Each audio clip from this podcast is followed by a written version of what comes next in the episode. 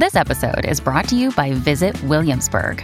In Williamsburg, Virginia, there's never too much of a good thing. Whether you're a foodie, a golfer, a history buff, a shopaholic, an outdoor enthusiast, or a thrill seeker, you'll find what you came for here and more. So ask yourself, what is it you want? Discover Williamsburg and plan your trip at visitwilliamsburg.com. Hello, everybody. This is Marshall Poe. I'm the editor of the New Books Network. NBN listeners like to read books and buy them. So we thought we'd tell you that right now our friends at Princeton University Press are having a remarkable site-wide sale. You can get 50% off books, including ebooks and audiobooks, with the code 50, F-I-F-T-Y, at checkout until May 31. You can save some real money on Princeton University Press books. I encourage you to go there and check it out. Welcome to the New Books Network. Hello everybody and welcome back to New Books in Indian Religions, a podcast channel on the New Books Network. I'm Shruti Dikshit, the host of the channel, and today we will be speaking with Thomas Hitoshi Brooksma about his book, The Kuril, published by the Beacon Press in 2022. Thomas Hitoshi Brooksma is an author, translator, teacher, and performer. His other books include The Safety of the Edges, Give, Eat, and Love, Poems of Avyar, and Body and Earth.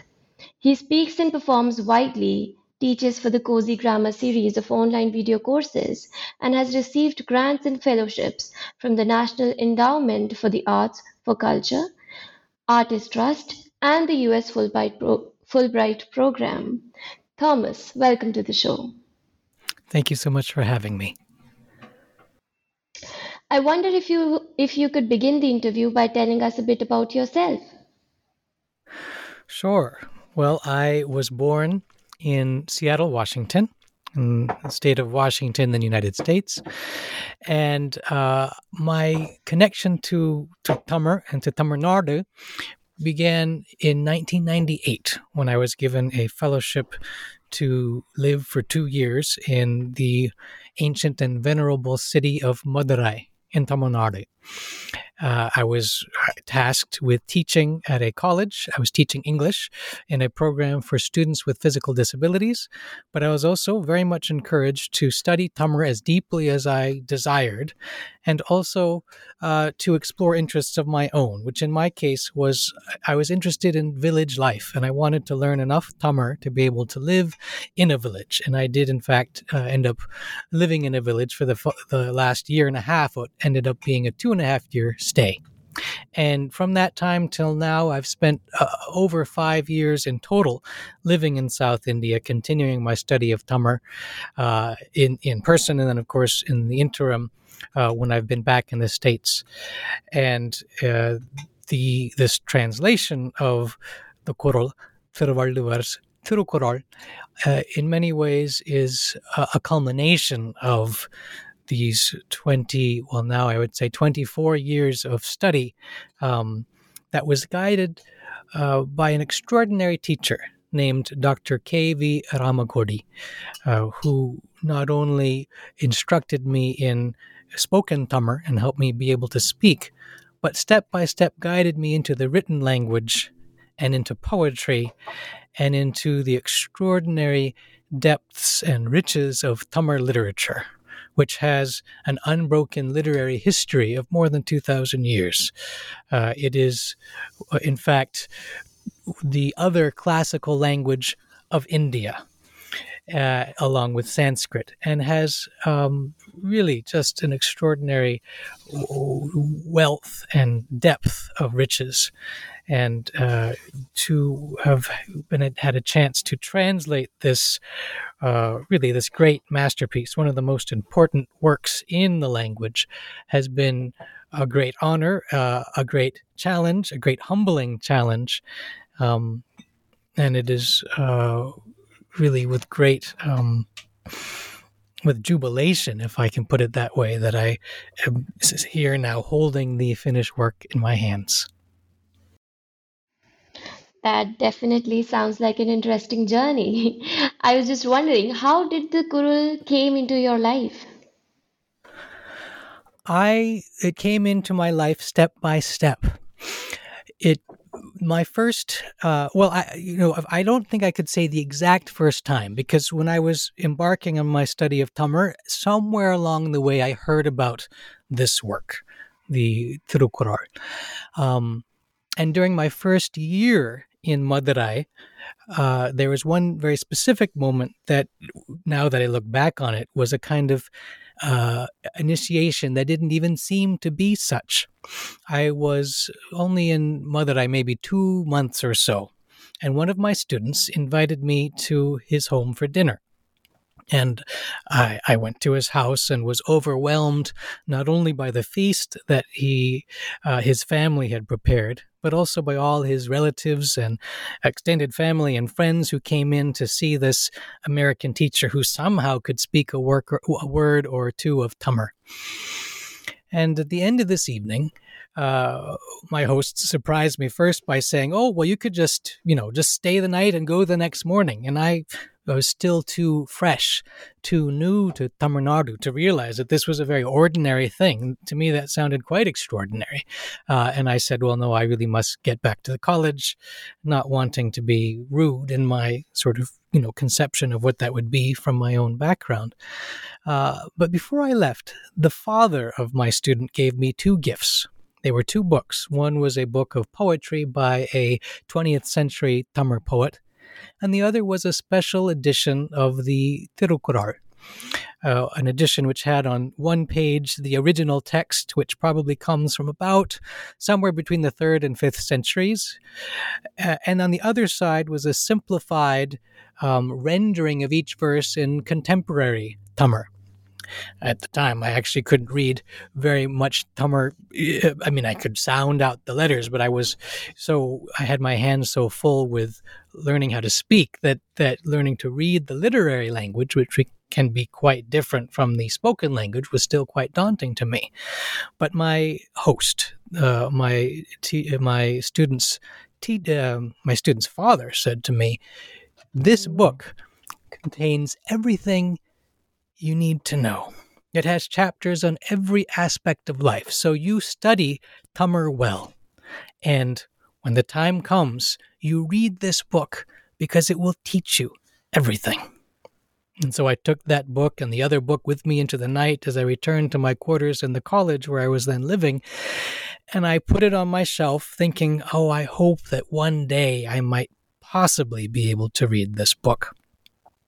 Then, as my teacher guided me step by step into the language, and as he introduced me to poetry, the thought began to occur to me that maybe one day I would be able to read this work.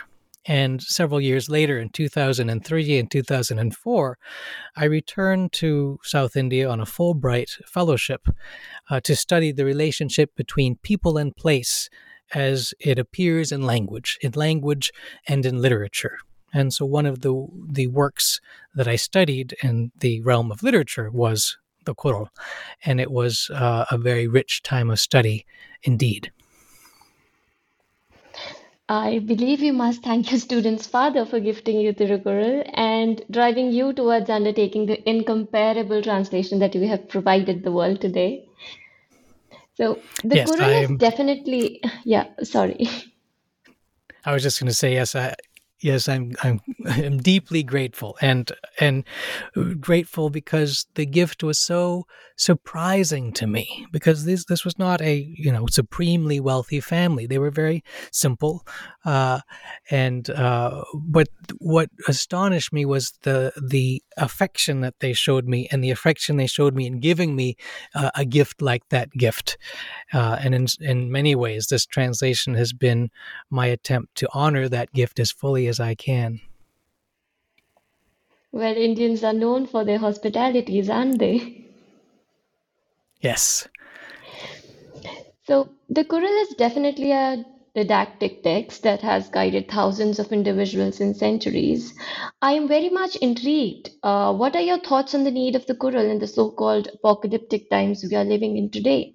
That is a wonderful question. And to answer that, there's actually two parts to an answer. The first is that the Quirrell is indeed, as you say, a didactic text. It is a work which explicitly aims to teach us something, to impart something important to us, to share essential knowledge about the world and about how to live well in the world. And at the same time, it is a work of poetry. And if I may digress just briefly here, one of the things that I learned not only from studying Tirukkural, but also from studying Tamar, was something about the nature of poetry. Because at the time I was studying with my teacher, I had gotten out of touch with poetry. I, of course, had studied poetry in school, and my schooling had given me an erroneous picture of poetry. It had sort of presented poetry as something like an obscure and difficult puzzle that you had to figure out. It has strange language and strange imagery, and maybe it has metaphors and similes and other poetic devices.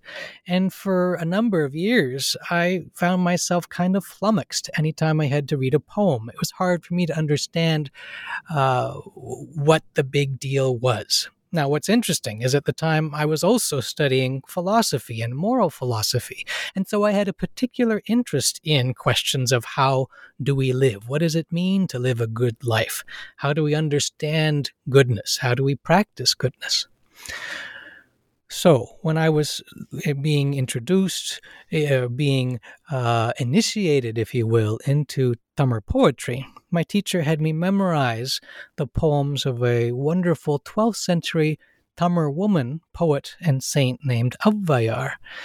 And to do this, he had me memorize her poems, these short 4-line poems, about 25 of them or so. And what I found was that because these poems were from the 12th century, I couldn't yet understand them directly. I had my teacher's explanation of them. He shared the gist of them with me at the beginning. But as I memorized the poem, all I could really do was listen to its sounds.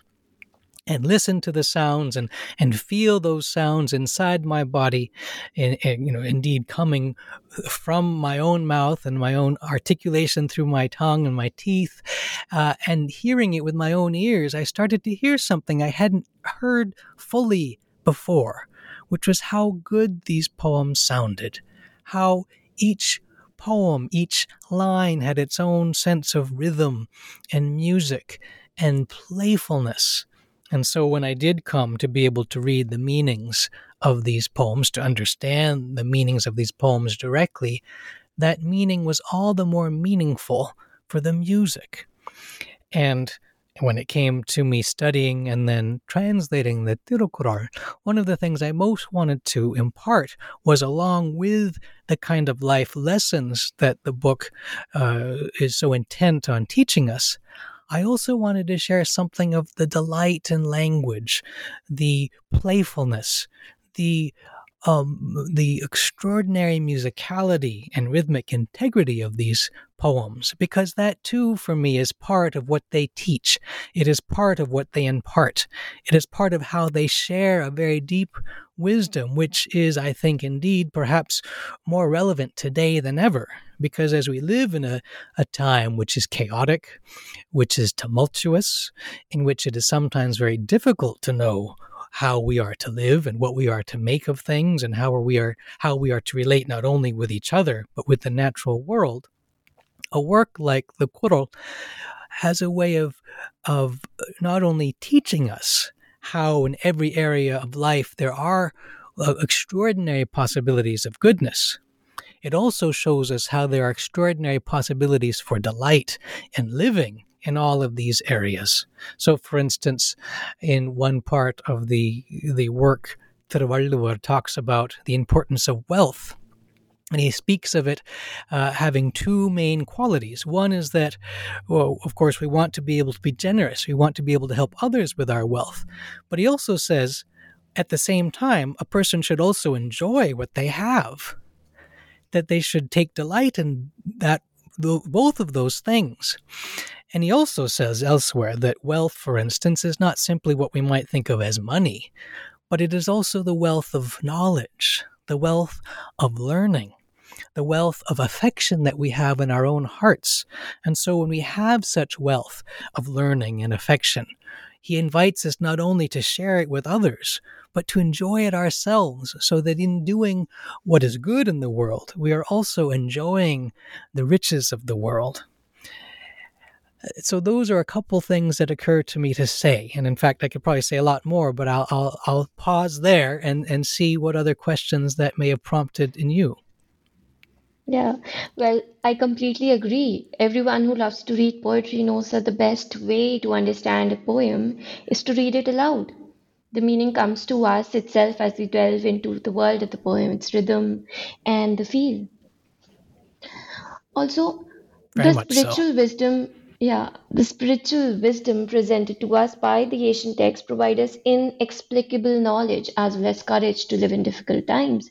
And Andrew Harvey mentions this clearly in the foreword. Yes, he does a marvelous job of sorry. Yes, that is a wonderful foreword to the book. So, moving on. Yes, I believe he does really. I'm sorry. There must be some delay here. Okay. I'll just put one. I'll put one piece, and then you can follow. I'll just say, yes, I think that Andrew Harvey has done a wonderful job of highlighting how the book speaks directly to us today. Yes, I'm sure. Moving on, there have been so many translations of Tirukkural before. So was there something different you wanted to incorporate in your translation to make it more understandable and widely reachable, or perhaps to emphasize something? That's a wonderful question. There have indeed been many translations of Tirukkural. In fact, I think it is the most translated text from the Tamil language. But curiously, at least in my experience of all of the ones that I've studied, almost all of the translators do something somewhat peculiar. They read the Tamil original and they come to an understanding of the poem. And then what they translate into English is that understanding. And so what you often get is a kind of summary of the idea of the poem, a sharing of that idea, which of course is very useful. But what is most often left out is a sense of the music and the rhythm and those qualities in the original that make the text so utterly memorable, and in some ways mesmerizing, compelling, comforting. And so what I took as my sort of chief aim was to see if I couldn't at least suggest some of these other qualities. These other qualities which a person might think are kind of secondary, but as a poet myself, my feeling is that they are all of a piece, that translation of a poetic text should aspire as much as possible to be a poem in the language it's being translated into, because then what I hope to do is not simply to share the quote-unquote meaning of each of these verses, but to share an experience of these verses, or to give a reader an experience of these verses, an experience which is similar to the experience a reader reading the work in Tamil might have, so that all of the senses become involved, and not just the intellect, but the sense of rhythm, and even a kind of bodily sense if you're reading the work out loud. Because to me, these are what make the work what it is in the original language, and what I don't think has ever been shared as fully as it might be. And so my translation, what I've tried to do in this translation, is to at least go another step in that direction. I love how you said that your aim was to provide the experience of these verses. That is so powerful. You did undertake a scholarly task upon yourself by translating Tirukkural, and I want to thank you for that. Your training in Tamil and poetry has made this into a beautiful book. So, when I read the Tirukkural for the first time 2 years ago, I remember my professor telling us about the profound verses in having good sons but nothing on daughters. Would you like to talk about the social conditions of that particular time as reflected in the Kuril? That also is a wonderful question. And it is clear, if you read the work, that it has a kind of male point of view from much of its, many of its verses. It's there in the language, and it's there, of course, in the language because it's reflecting the time from which it comes. But one of the things that I so appreciate about the introduction that the wonderful scholar and translator Archana Venkatesan contributed to the book is she points out two important things. She points out, first of all, that in the third part, or the third book of the book, the section on love, we also get to hear and experience women's voices. The women who are paired with the men in these various adventures and misadventures of love, the various adventures and misadventures of the heart. And she says that so here we have the whole panoply of experience, male voices and female voices alike. And she also points out something which is very close to my own point of view, which is that one can read the work as a kind of singular thing where, you sort of read every single verse as being part of a unified whole. And I think the book offers itself that way. But the book also, because it is a poem of many poems, it also offers itself as a book from which we can find the book that is speaking to us, where we can find those verses which, even though they come out of this very specific context, they nonetheless can speak far beyond their context. So there are many verses, even verses that are speaking about, for instance, kingship, which tends to have a kind of male bias to it. But if one reads creatively and as a poet, one can hear that Tiruvalluvar is really speaking about what it means to be a leader. And even if leaders tended to be male in the time in which he was writing, they needn't be. And of course, they aren't anymore now. And yet the qualities of a leader, the qualities of what it means to be a leader go beyond gender. They go beyond these kinds of things. And so the work offers us the opportunity to weave our own understanding together, drawing on the wisdom of the work and our own life experience, the experience of our own world. And I think this is one of the ways the book becomes so relevant to the present moment and is able to speak so deeply to the present moment. Absolutely. We often forget how every text can be read in different ways and how it is affected by the social and political climate it was written. So furthermore, please say a few words about the purpose of what you call a commentary of notes that is present at the end of the translation. Thank you so much for asking about the commentary. For me, it was important for me to show not only that the verses of the Kuril can be living and vibrant poetry in the present, but I also wanted to share something of the experience that a reader in Tamar may have reading the book, because almost nobody reads the book without reading a commentary. In fact, when I first studied the work myself, under the guidance of my teacher, Dr. K.V. Ramagodi, we read an edition which included 5 or 6 of the great, oldest, and most esteemed commentaries.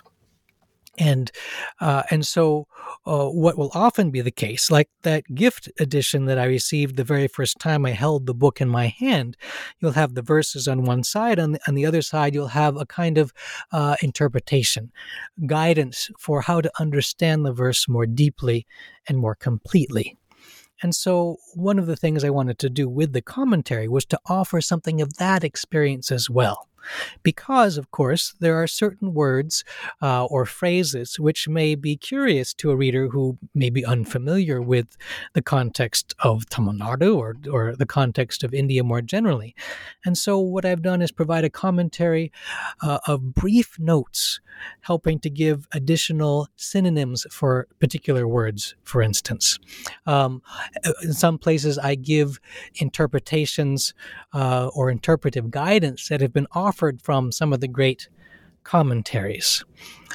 Sometimes there are a couple places where there is a poem, another famous poem, particularly some of the Sangam poems from the great Sangam period, the very early classical flourishing of the Tamil language and its literature.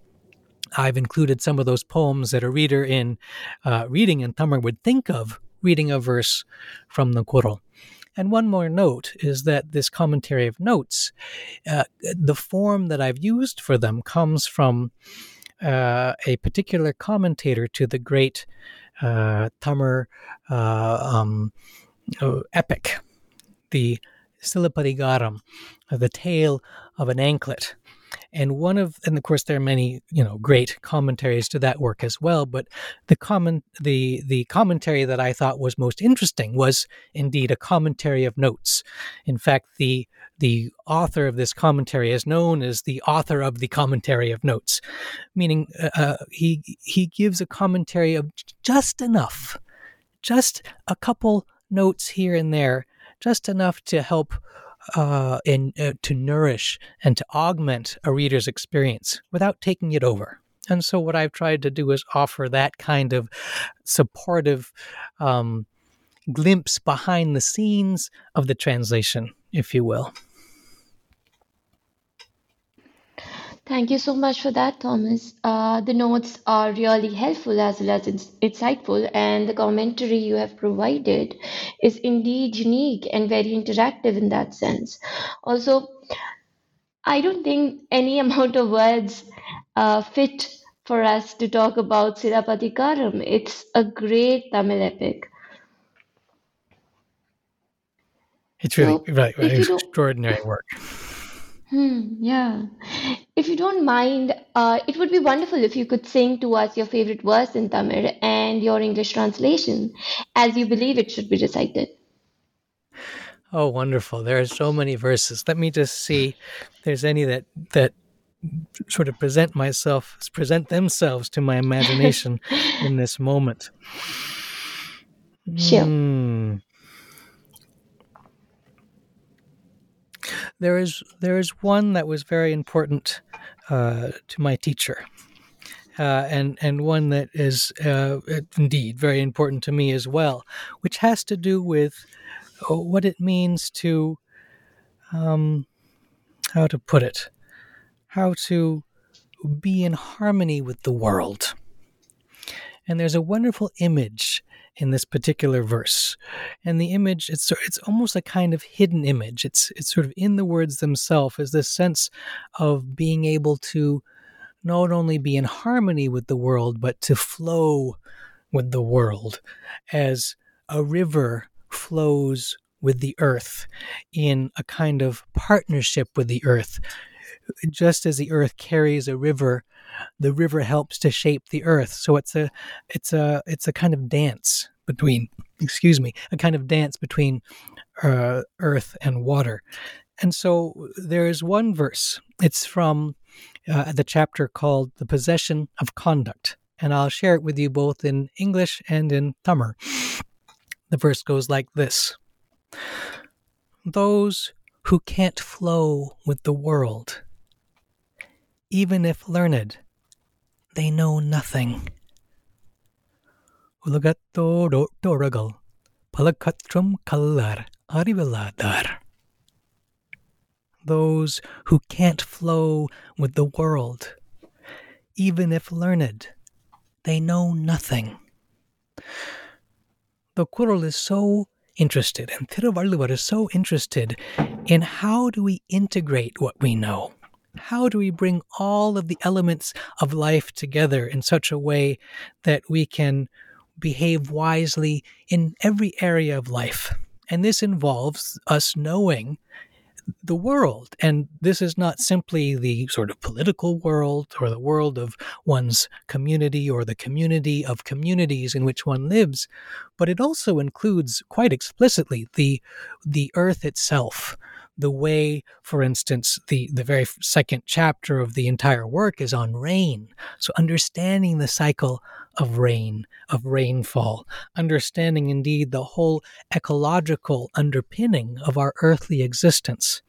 And so I love this verse because it speaks, it holds up the ideal of being not simply a knowledgeable person as somebody who might have a lot of book learning, which of course is valuable in its own realm, but also as somebody who understands from their own direct experience the way that a tree grows, the way that a river flows through a valley, the way that the moon rises, the way that we can see each other's hearts in our faces. All of these things are part of what it means to flow with the world. And indeed, that knowledge of how to flow with the world is learning, is this great wealth of knowledge. Wow. It is so soothing to hear you sing. That was amazing. But thank you. Thank you.